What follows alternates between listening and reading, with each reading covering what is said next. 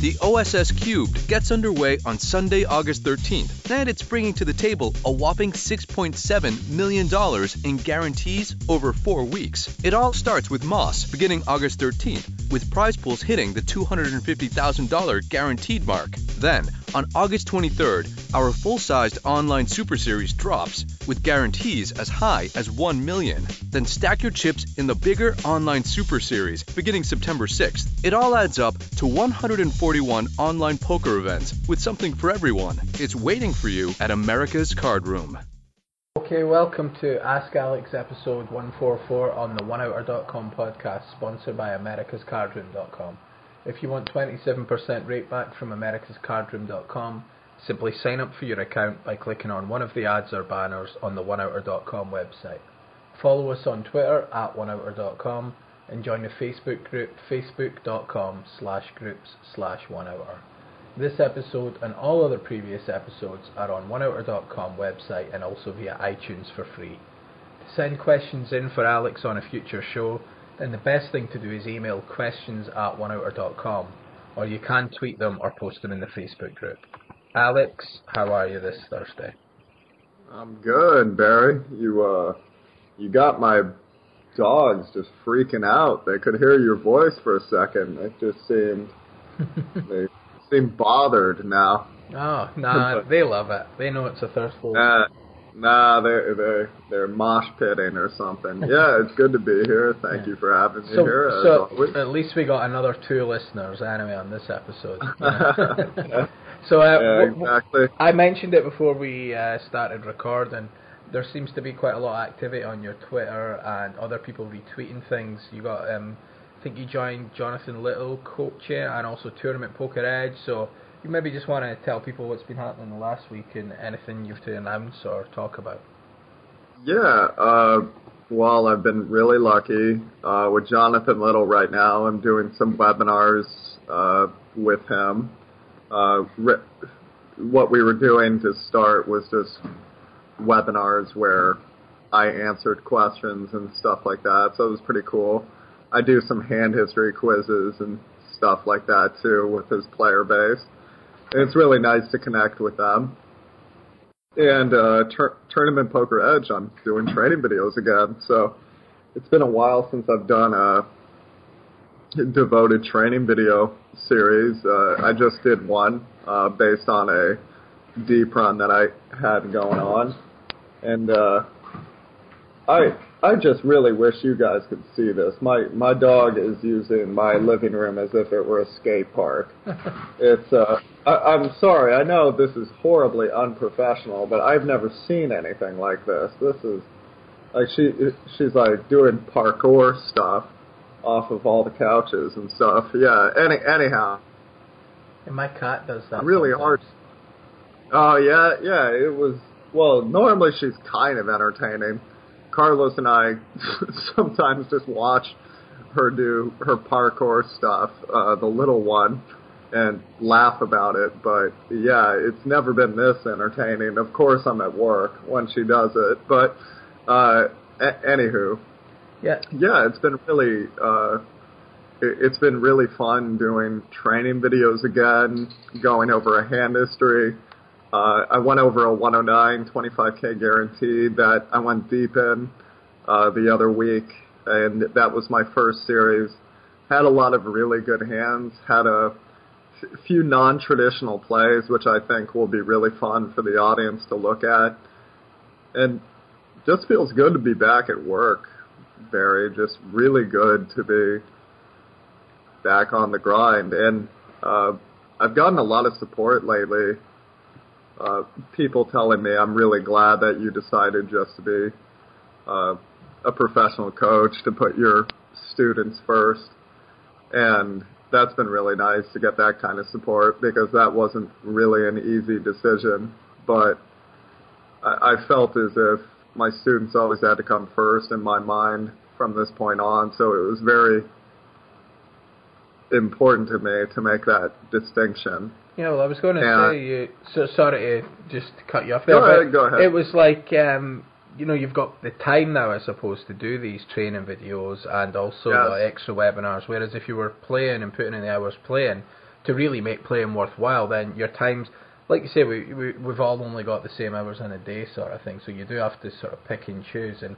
I know there's a school of thought that you've mentioned it yourself. People say, oh well, you know, if he's not playing it anymore, how can you really coach or you know talk about this and that? Then the other school of thought as well, if you're dedicating yourself to teaching people at poker and you're playing enough to explore your concepts and stuff, like arguably it would make you a better coach because you do have the time and you're not you're not going to then go and win.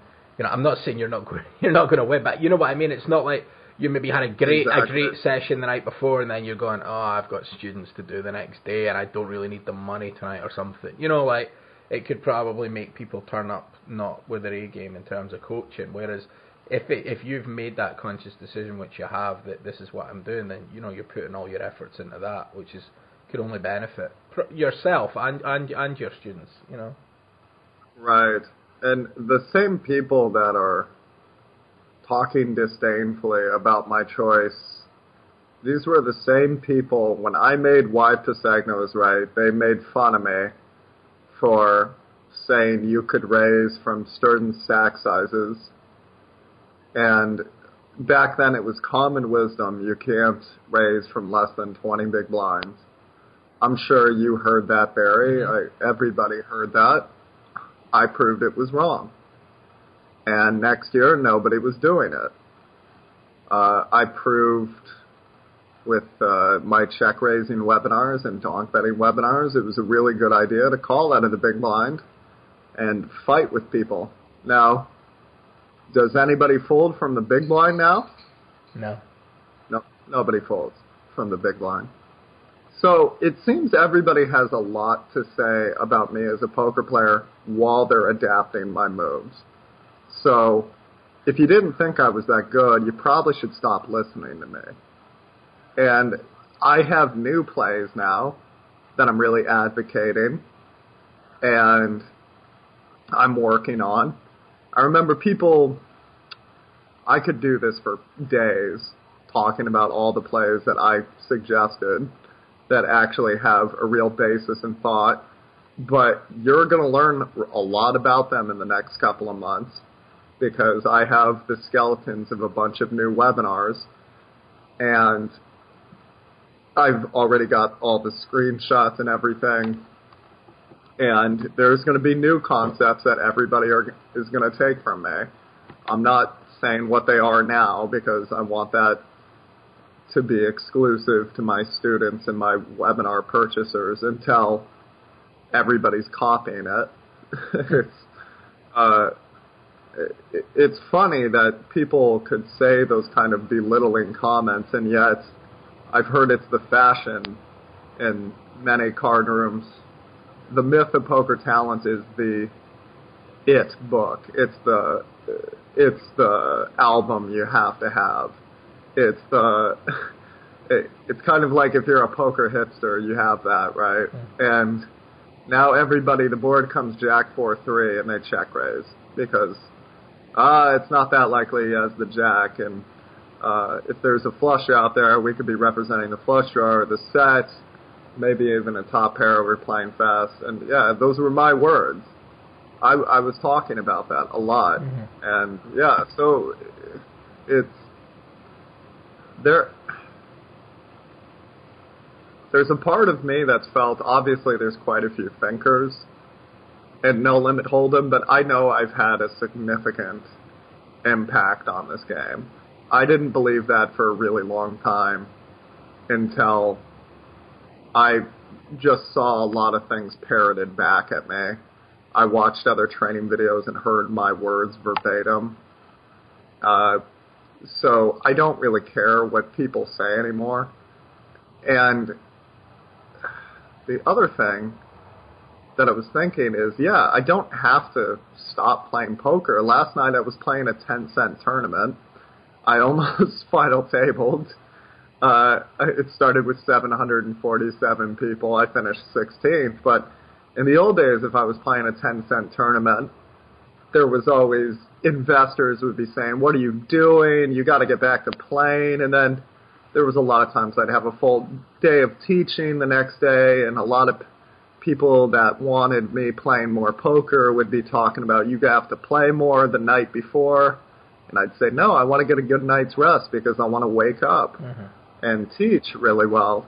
And it was no, no, no, you got to get to work. And now I can just say uh, it's it's on my terms now. So yeah, I wanted to play a tournament with a 10 cent buy-in for my students, and I did because I was sick to death of hearing, "Oh, Alex, your stuff doesn't work in low stakes." You don't. I I love this refrain that everybody does. Oh, it doesn't work in low stakes. All they do is call. And uh, okay, you can use that too. I really wish I was in games where all people did was call, and sure enough, I was working on something else and I had it in the corner and I almost made the final table. So yeah, okay, great. Now I have this hand history to send to them. Anytime they start talking about that, and I can go, look, I wasn't even paying attention, and I said, I was studying for my uh, driver's permit test last night, Barry. Mm, all I'm right. 29 years old. Yeah. It was yeah. So I was doing that and playing a ten cent tournament. There was a big part of me thinking I probably should have been doing this at fifteen, not the ten cent tournament and studying for your driver's test. But there were no there were no ten cent tournaments when we started. If you remember, it was big stakes five dollar tournaments. So it was a little different. but yeah, uh, yeah, it's really good just to get all these projects together. Uh, just just be working again. I'm really enjoying. Yesterday I worked 12 hours. I don't think I need to work that much, but I did just because I was really accelerating on a number of projects, and it was. Uh, it's really fun just to create things that are meaningful to me. It's. Uh, I, I loved playing poker, but it didn't feel like me. It, it feels like me to write books, write articles, uh, make videos. So that's been really fun, and I'm I'm really grateful that uh, my player base, my my following, uh, allows me to do that. I had the thought the other day, Barry. I was walking around my house, and uh, well, I haven't I haven't made crap from poker in a while, right? So uh, I was just looking. I, I, I was thinking these computers, these monitors, your students bought them for you. This leather jacket, your your students bought them for you. These video games, your students bought them for you. They want you to play them so you can relax before you teach them again. These books, your your students bought them for you. Uh, all of this is paid for by your students. This group of people, most of whom you've never seen face to face, have paid for all of this. And they gladly did it because you're helping them with something they really love to do. And uh, when I had that thought, I started showing up for my for my lessons with a much different attitude. Just say, hey, how we doing? Let's get to work. You ready? Like just way more happy and way more uh, just tr- really making sure I go that extra mile. Nice comments from You, especially sorry, the Alex, older. You, you cut off there at extra mile. Uh, if you could just repeat Oh, it. it's yeah. okay. It's okay. Yeah, I mean, long story short, I I feel like my students are really happy now. I'm really happy. I love the relationship we have. They they they help me, I help them, and it's it's really it's really wild to have that at 29 because everybody I know who's really intelligent, uh, I know a lot of. I'm sure you have this, Barry. You you and I work for ourselves, and we're we're pretty lucky that we both found fields that we've carved our own niche in. Yeah.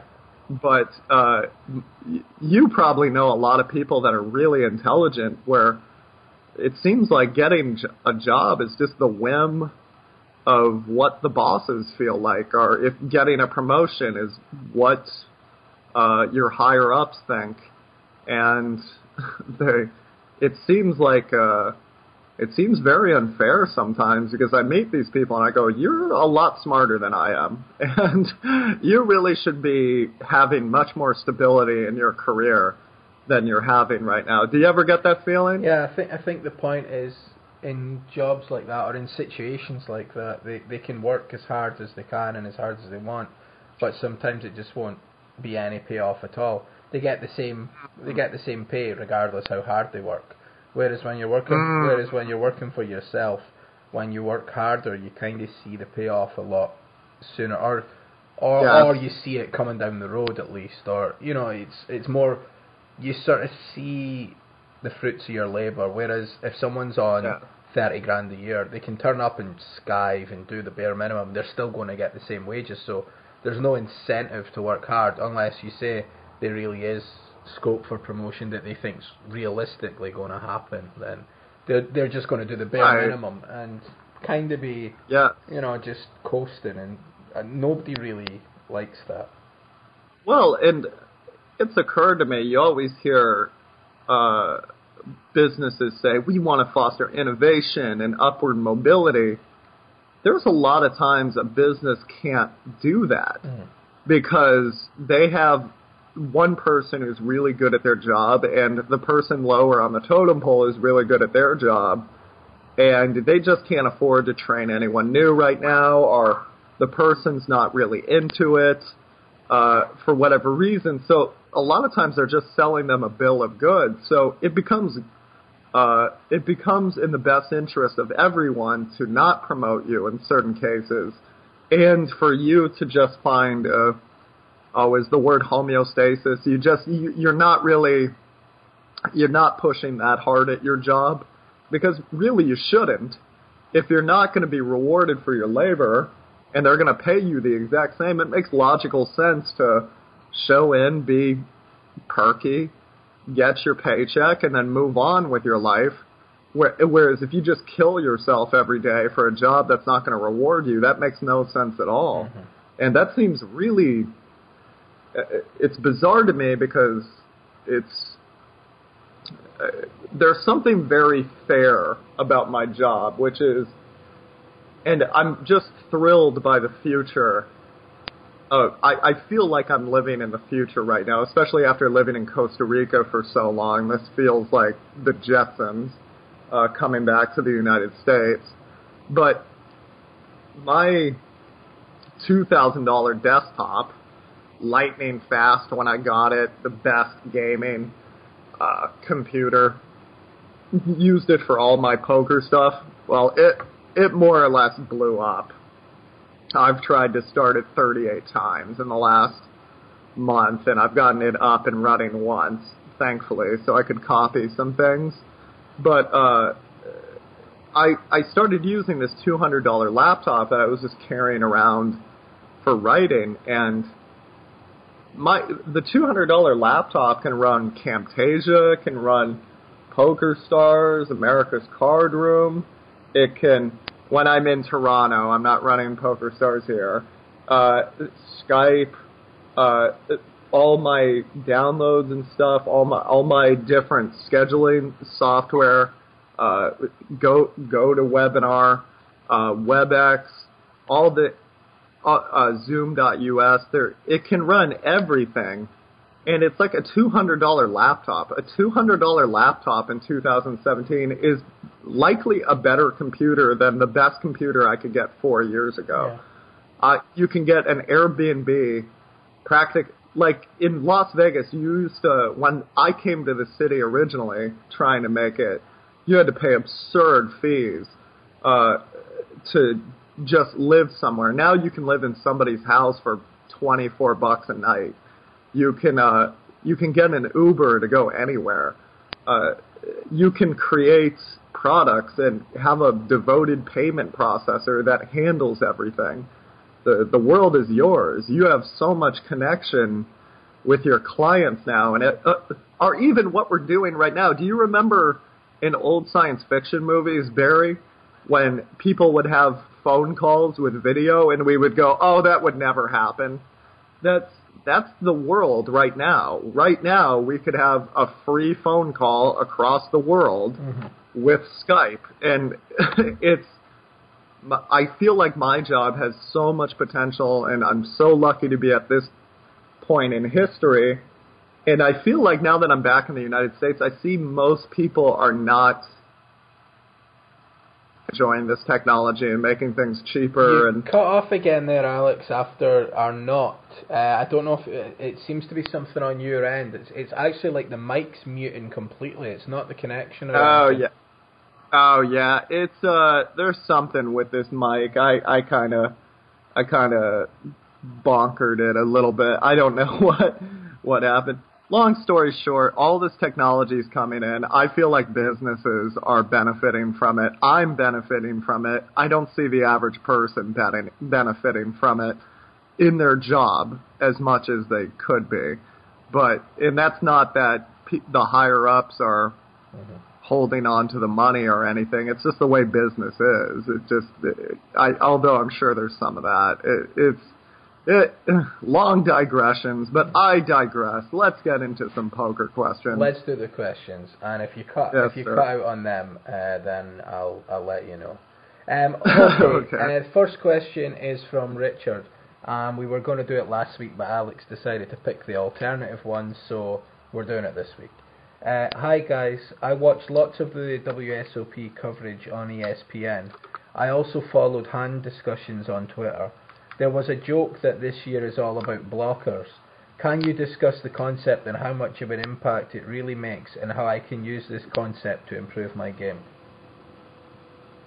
Well, uh, thank you for your question, uh, Richard.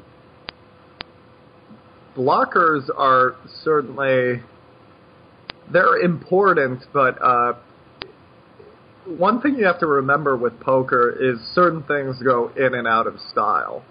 So one guy starts talking about this, another guy wants to talk about it, and then eventually you think all of it uh, has to be this one concept. So one great example of this is I remember when the word unexploitable was every fourth word in poker. They would say, if you move all in, it's unexploitable. Uh, do you remember this, Barry? Yeah, well, it was reminding me of the if you you know if you don't raise uh, twenty big blinds or below, if you just shove and stuff, it's unexploitable and all this.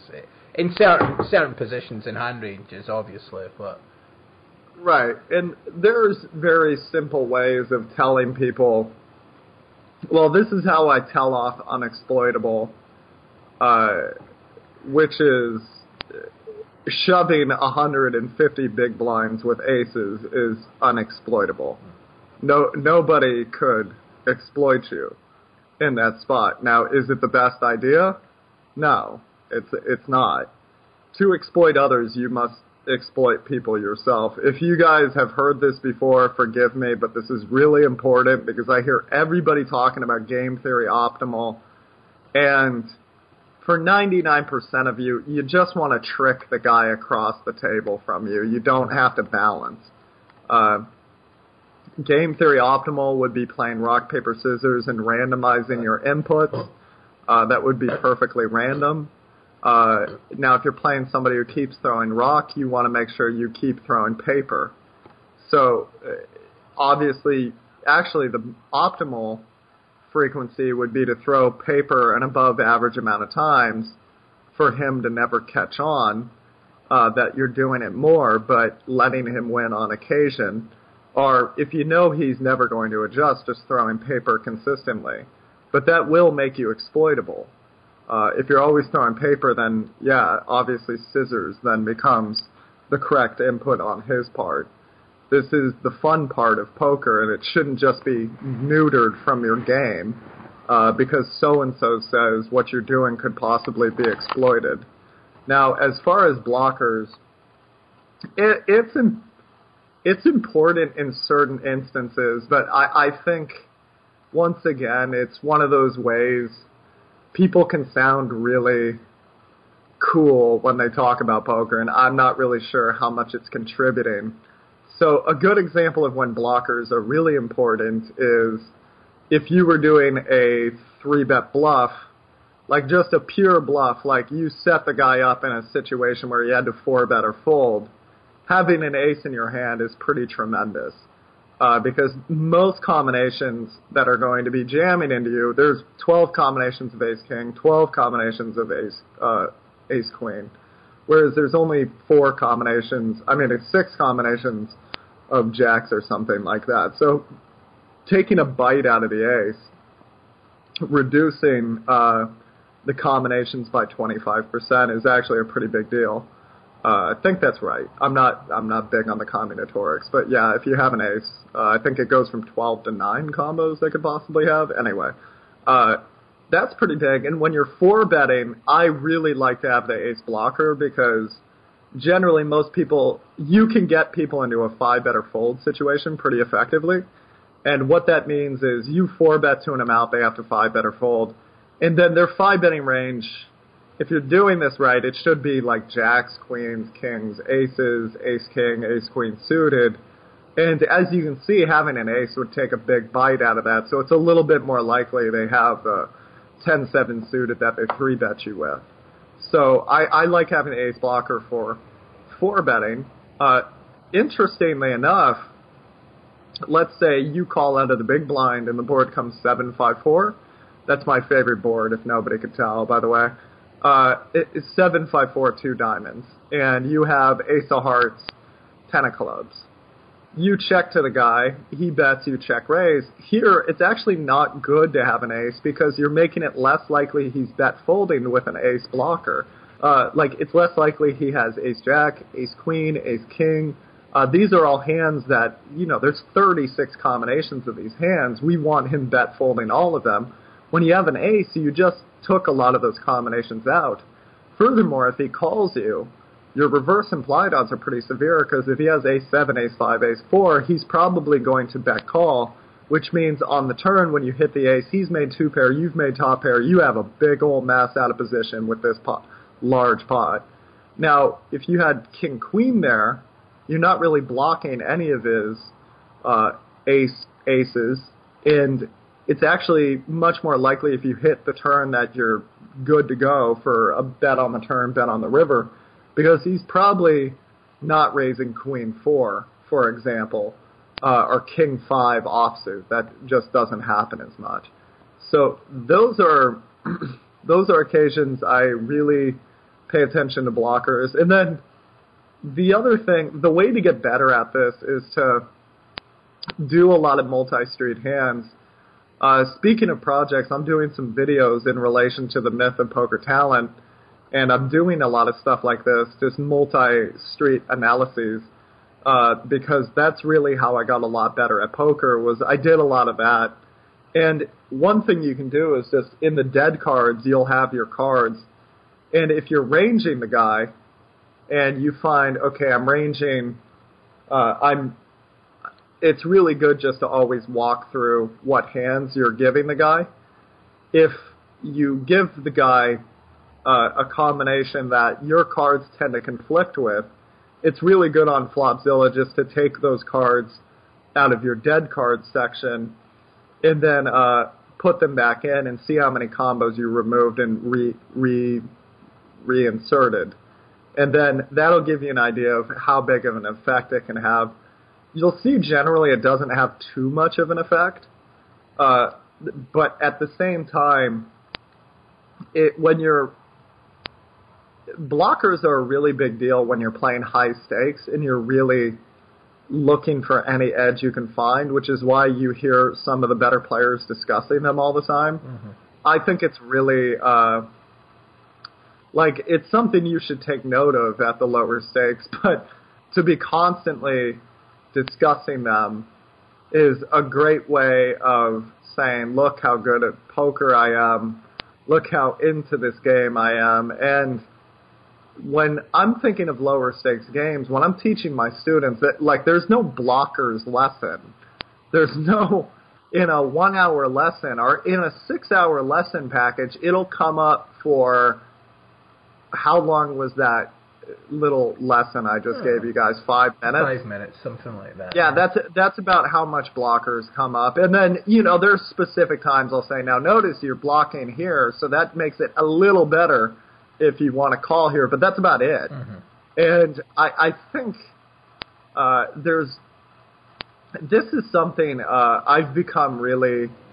Uh, I've become really critical of coaches on lately, which is that you you go to you bring your hand history to them, and you're hoping that they look for some leaks that you're you're doing consistently. So hopefully you can get to more final tables.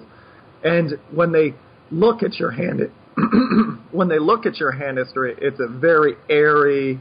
Uh, oh, if you look at this, you know, if you see this, that means this, and it's that. It, this is akin to taking a cooking class and having the instructor discuss a uh, garnish for three minutes with the lemon peel when he hasn't told you to what temperature to heat the oven to yet.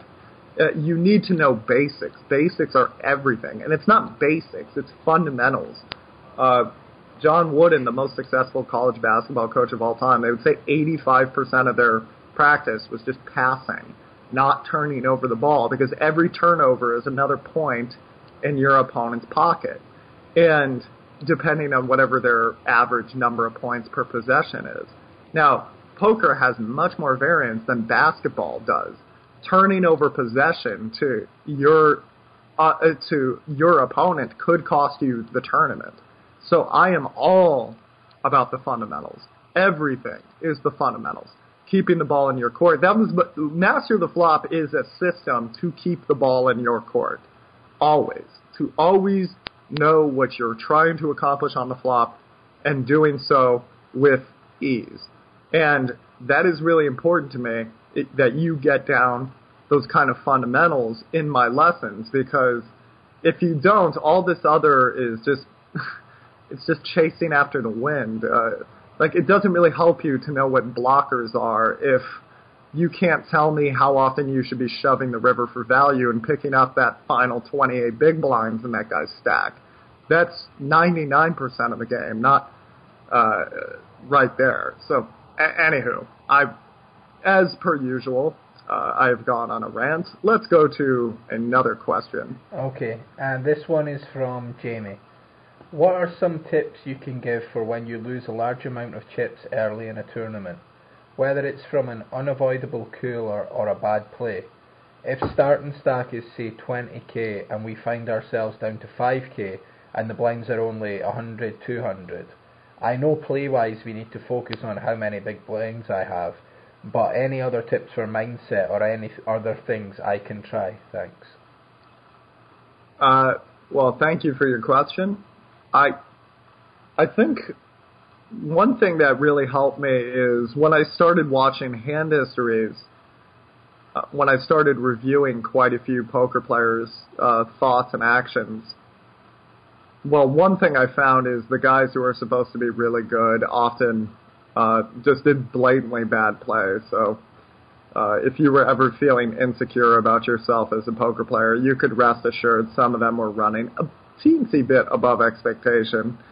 And the other thing that I constantly saw is everybody who won a poker tournament at some point ran into a big hurdle. They lost a ton of chips at the beginning, and then they would rebuild their stack, and usually they'd lose a ton of chips at the final two tables. Almost always there would be one pot where they lost 50% of their chips, 75% of their chips.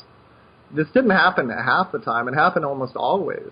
There's a reason we have terminology for when this doesn't happen. When we say a guy went wire to wire, that means he never had this happen. And that's so we have a term for that because that doesn't happen most of the time. In the vast majority of cases, somebody gets somebody's going to clean your clock at some point. Floyd Mayweather might be the best defensive boxer anybody's seen in 20 years. That doesn't mean he doesn't get punched once in a while. He, it, uh, you, the reason everybody tunes in to see Floyd Mayweather box is because once a match he just gets rocked, right? Now he's really good at getting back up and make. I mean, he doesn't fall down, but he he he he's really good at making sure nobody hurts him after that. But that little bit of excitement is what gets the crowd going. Oh, he might go down this one time. Uh, but at the same time, uh, in in uh, poker, it's much much different because you at any time somebody could get lucky. So the only way I got over this was I eventually played. God, I don't want to know how many hands of poker I've played in the last 12 years, but it, it was it was up around It, it was in the millions the last time I checked, and eventually you just realize that this is the course. It it always happens. You just got to relax with it. It it oh it always always happens. Like if you were in Seattle and I told you before it was August and I told you, "Hey, look, it's summer, but this is Seattle." It's really likely if you go outside, it's possible it's going to rain. And you went outside and it started raining, you wouldn't just be pitching a fit. You you would go, "Oh, yeah, it's Seattle." Well, this is the same thing. This is poker, and furthermore, this is tournament poker. People do goofy things. Now, if you make a mistake, uh, a lot of people feel like, well, if I blame myself really hard for the mistake, it doesn't matter because at least I'm punishing myself for it. No, that may, uh, in the words of a, a book I was reading the other day, don't kid yourself saying you did your best. Did you do what needed to be done? And in this case, if you played bad, you didn't. So now, one thing you do have to realize is everybody plays bad, right? Every single person on earth plays bad at some point or another. I play bad, Barry plays bad, you play bad. It's more of a game of how much can you control it. Uh, when I play bad, I make very small mistakes. I make a number of them. I'm not gonna lie. I screw up every every time I play poker. I get outplayed. Every time I play poker, I make mistakes. Mm-hmm. But my mistakes are much smaller than most people's. Uh, if I forget an open that would have been a little bit more beneficial, then that that really strikes a chord with me. But the average mistake of a tournament professional is calling off 55 big blinds in a pot that they shouldn't have been in in the first place, and they go, "Yeah, whatever, bro, standard," and they move on. If I ever hear that word standard, I know that guy doesn't have more than two and a half years in poker, almost always. Uh, him and his butthead buddies are going to go broke at some point, and you need to have the attitude which, if you want to do this seriously, my thing was when I busted playing bad, I had to go back and hit the books and like every time I play bad like that, just four or six hours on that topic. They said Kobe Bryant one time, uh, he was in Miami. If you guys have heard this anecdote, forgive me. It's, it's my thing. I tell anecdotes and stories. So yeah, uh, but if you've heard it before, sorry. It's just so perfect to explain it. Kobe Bryant is in Miami Beach.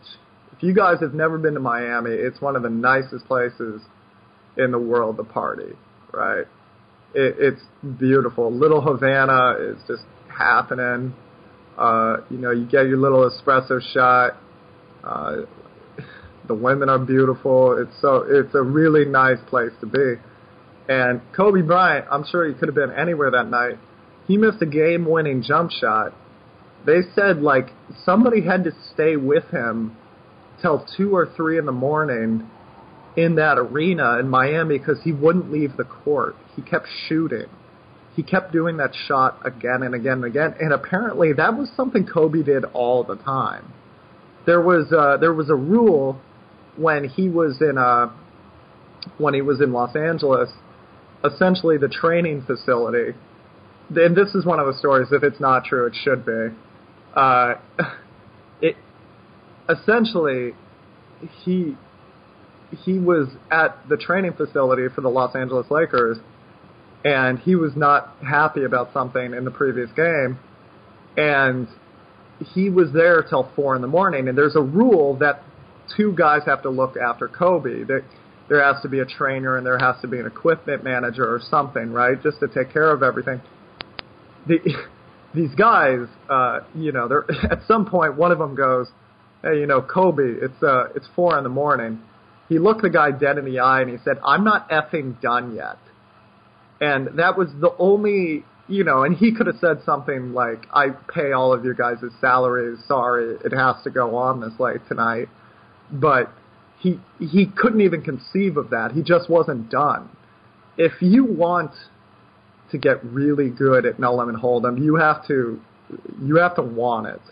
You have to, if you screw up, that's okay uh, you you can screw up, you can uh, you can get up in your head, you can scream, you can cry. That's fine, but you can't give up. And giving up takes many forms. Giving up doesn't mean you never play the game again. Uh, gi- giving up means uh, giving up to me is uh, like uh, drug use, uh, alcohol consumption, just uh, uh, just strenuous alcohol consumption, uh, doing things that are not healthy for you. And I don't mean you go out and have a couple beers with your buddies. I, I that's all in good fun. I, I'm talking about just what I used to do back in the day. You just you you get tanked as opposed to doing the hard work. And I always thought doing the hard work was going to be much tougher. Or you know, there's other. Sorry, I, I don't mean to backtrack, but there's one way I used to. I see this with a lot of poker tournament players is they just eat a lot. After the poker tournament doesn't go well, it's like, well, it's time to pull up at the Golden Corral and uh, loosen my belt buckle. It, it's uh, everybody's getting the cherry pie and the chicken fried steak, and they're getting the uh, or they're going to McDonald's. I remember one time there was a tournament at the bike, and I went to McDonald's because it was across the street. And I was pretty skinny at this point, actually painfully skinny. I needed to plump up, but I got there and it was just poker players as far as the eye can see, just getting Big Macs and large French fries and stuff like that. It's a, food is a way you can kill the emotions, and we all do these things to calm overwhelming emotions. We watch television, we smoke pot, when really probably the best way to handle it is just to get back to work. Yesterday I had a lot of anxiety and I worked 12 hours and now I'm super satisfied today because I got a ton of things done that I had on my list. Now maybe I work a lot less today. I feel like I've earned time to relax. And that's what we want to do is if we're going to relax, we need to feel like we earned it. So if you go out to the tournament and you play your best, and I mean, you know you played your best. You sweated every decision. You thought through everything. You performed on your convictions, and it doesn't work out. Hey, go reward yourself. Uh, and I'm not talking food. I'm talking go play Kiss mini golf at the Rio. Uh, it's just go have fun, right? Now, if you didn't play up to your standards, go back, you know, and I, I actually love this process too. I'd be lying if I told you I didn't love this uh, because this is very near and dear to my heart. But go, go get a cup of coffee, go get some water, go back to your hotel room, fire up Tournament Poker Edge, fire up the uh, the webinar that you got a recording of, get out your notepad, get back to it. Look, pull up Card Runners EV, pull up Flopzilla, analyze the hand, do it a few different ways, go through that cup of coffee, stay in that notebook paper, never give up, keep going. And I'm not, and if you think it's taken you a long time, guys, I'm not joking. I, I know I can play badass no limit hold'em now. You don't want me at your poker table ever. Ever. It took me 30,000 hours to get there. It's supposed to be 10,000 hours to find mastery. It took me three times that. So, if you feel like it's taken a long time, get in line. Okay? And I'm telling you, you can figure it out. If you, I was so stupid about the way I learned how to play poker. I didn't know how to do any of this. Just cheat off my paper, watch my free YouTube videos. Uh, you'll figure it out. I promise you. Just keep, always put in the work. Always expose yourself to players that can teach you well. It'll happen. Okay, um, we got time for one more. Yeah, we do. Yeah, let's do we it. Okay, this one, uh, last question for this episode, and it's from Ian. Hi, I've been thinking about taking a few more swings at higher stakes, both in tournaments and cash games online and live. I'm a recreational player, but I have a separate bankroll.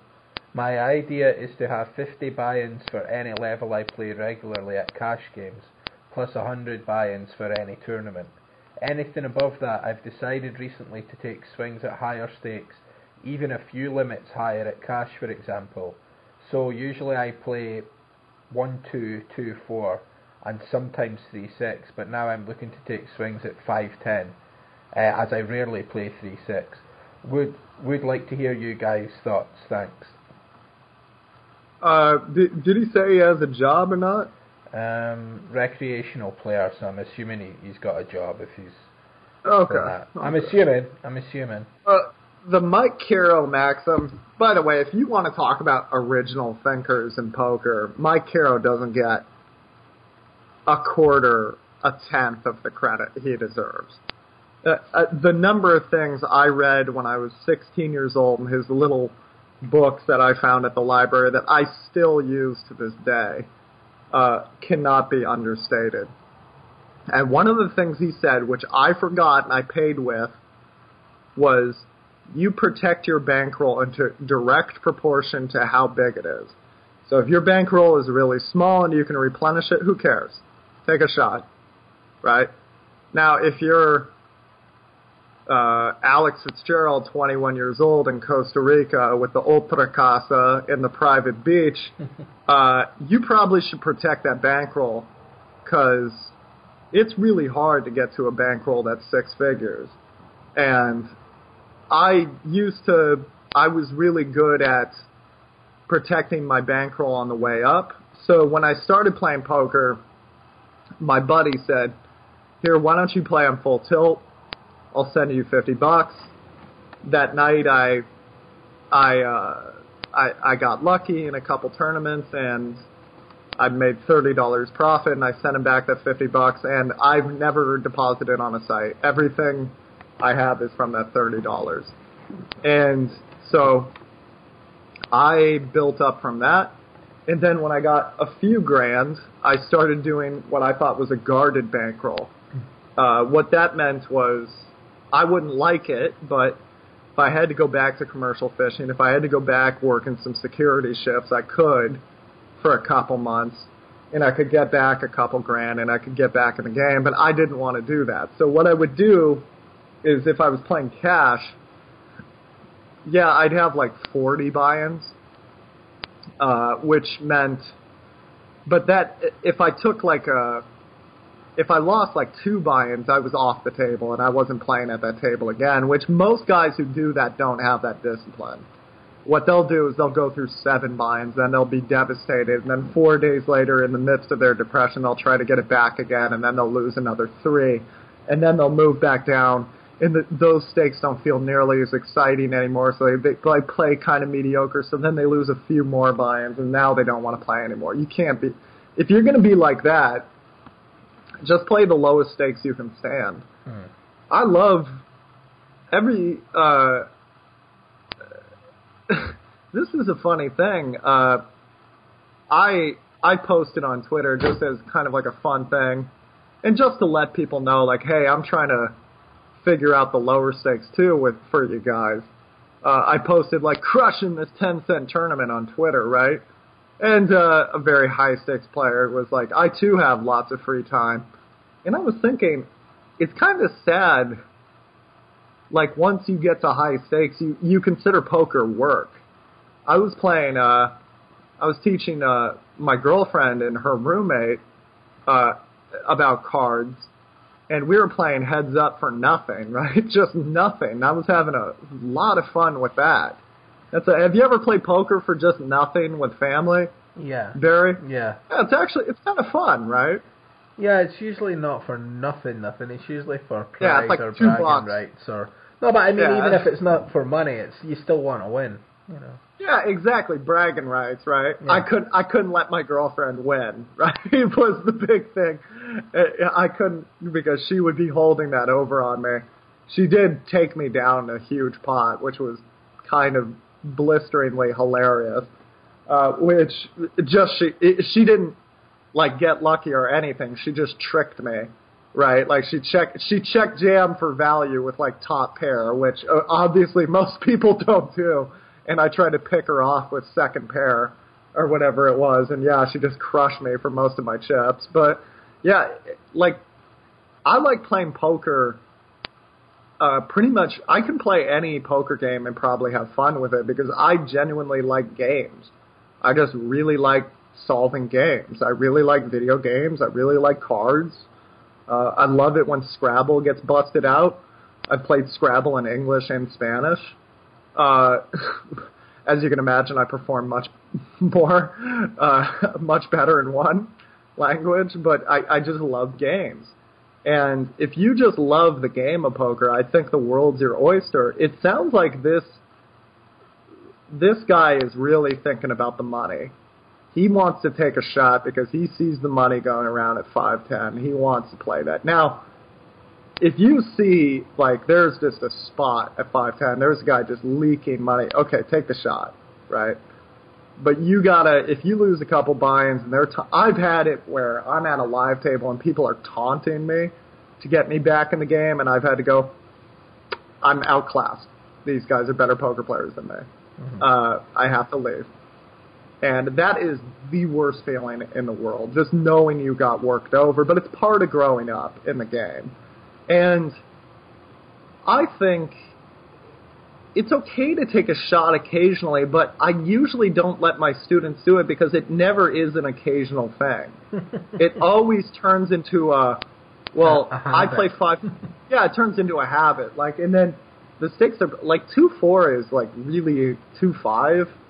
Like, there's good money at two. I never, I uh, the whole time I was living in South Korea for a year, 90% of my poker play was cash games, and I was making like a really good money uh, back then. And I, I had the run of Seoul, which is a first world uh, city. Uh, I got to do the things I wanted. I got to eat out practically every day. I got to travel throughout the country. Uh, I, I had a pretty nice condo I was in at the beginning.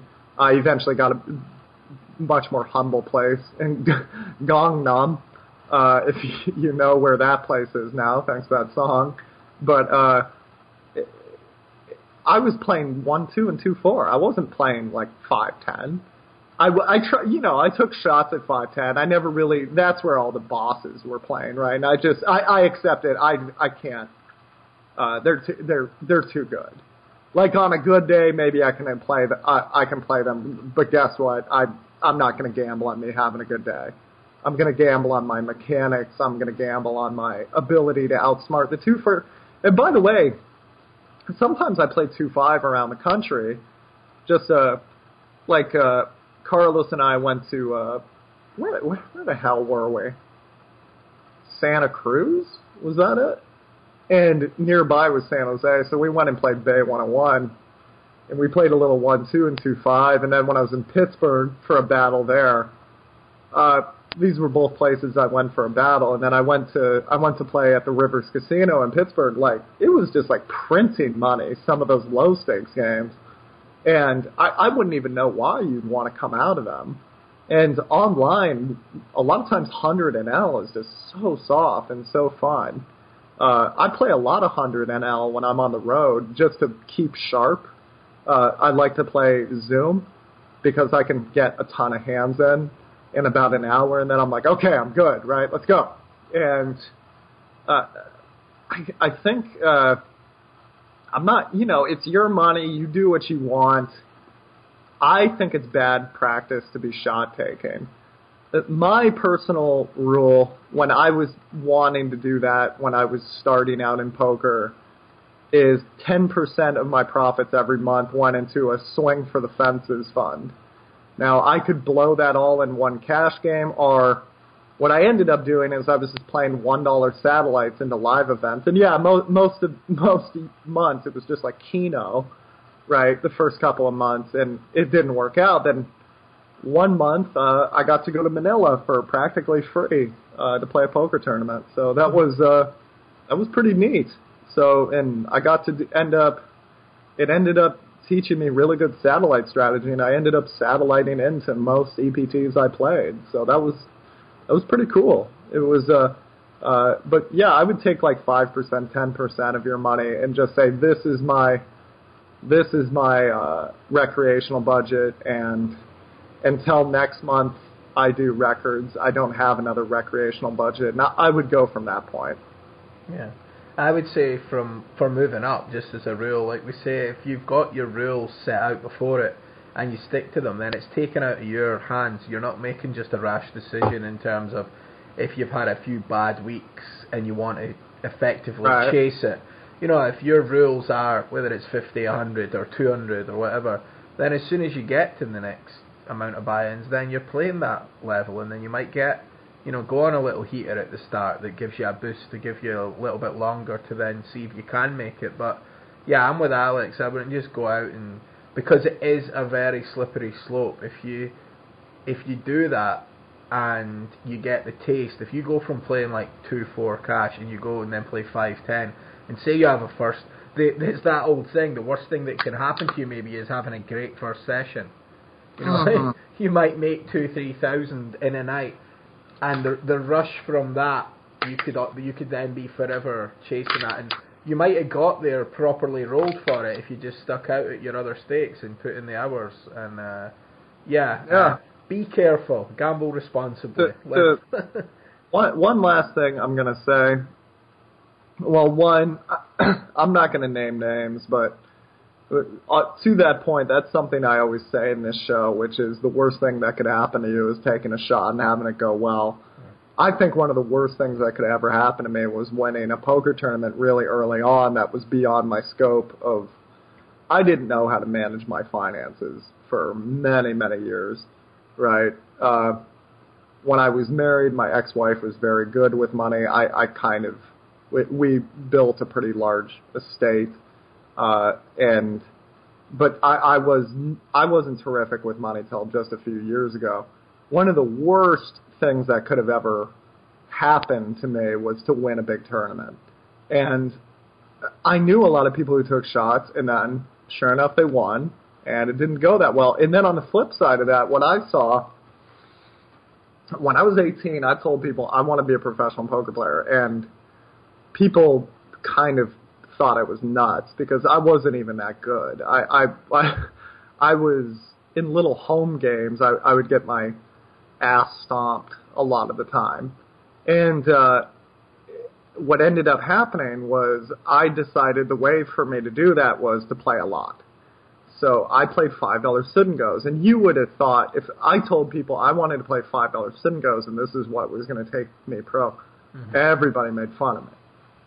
There were no low stakes pros back then, and everybody and they would talk about it as if it was below them. And I was starting to make not a ton of money, but I was making okay money.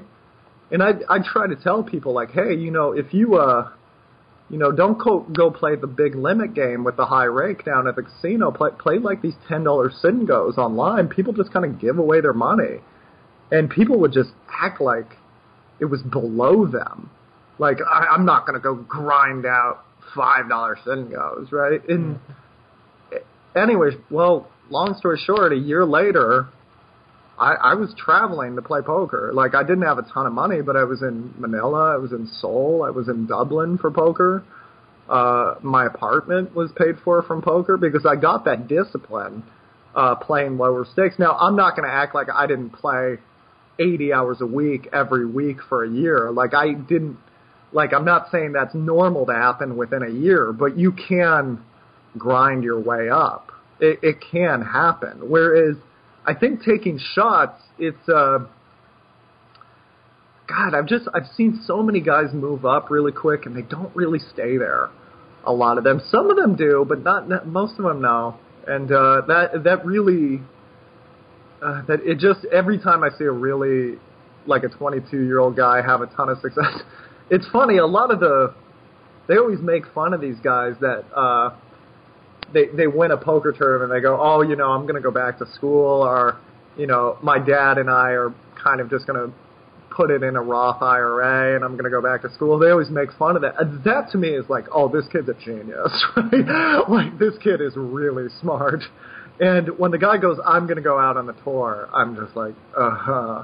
Uh, all right, dude. You know, and I'm honestly like, I genuinely want them to do well. I want them to like have mixed success and then realize, wow, I ran really good in that tournament. Okay, I better put this into a house or some savings or something. And uh, you know, that girl that I just got married with, maybe I should put something in our kids' college fund right now, because who knows how long this is going to go. I, I want that to happen, but it, it rarely doesn't. So it, it rarely does. Excuse me, but yeah. Any, anyways, guys. Uh, good uplifting chat today. So, as usual. as usual. Yeah. Um, Alex, how can people get in touch with you for private coaching, um, your news list, newsletter rather, and all your other exciting projects that you got coming up over the next few weeks and months. If you want to talk to me about lessons, write me at alex at pokerheadrush.com. I write back to, right now, because I'm a full-time coach, I write back to every email I get. So, yeah, if you guys want to talk about coaching, write in, and we'll discuss some options. We'll discuss what's going on. Uh, and if you want to sign up for my mailing list and get free videos, get free articles, get uh, get all that good stuff, uh, go to pokerheadrush.com. There's a sign up uh, link just to the right. Uh, it's a butt ugly site, but I'd check out that site too because there's if you want to read book reviews or blogs about what it's like living in Bullhead City and strategy articles they go up there. Uh, follow me on Twitter at the Assassinato. Uh, and follow me now on Tournament Poker Edge where I'm playing and uh, YouTube Assassinato Coaching. Okay. Alex, uh, keep your questions coming in for Alex, rather. Questions at oneouter.com on email. We will get them read out on a future show. Alex, thanks again for joining us, and have a good week, and we'll speak to you next week. Cheers. Cheers. The OSS Cubed gets underway on Sunday, August 13th, and it's bringing to the table a whopping $6.7 million in guarantees over four weeks. It all starts with Moss beginning August 13th, with prize pools hitting the $250,000 guaranteed mark. Then, on August 23rd, our full-sized online Super Series drops with guarantees as high as 1 million. Then stack your chips in the bigger online Super Series beginning September 6th. It all adds up to 141 online poker events with something for everyone. It's waiting for you at America's Card Room.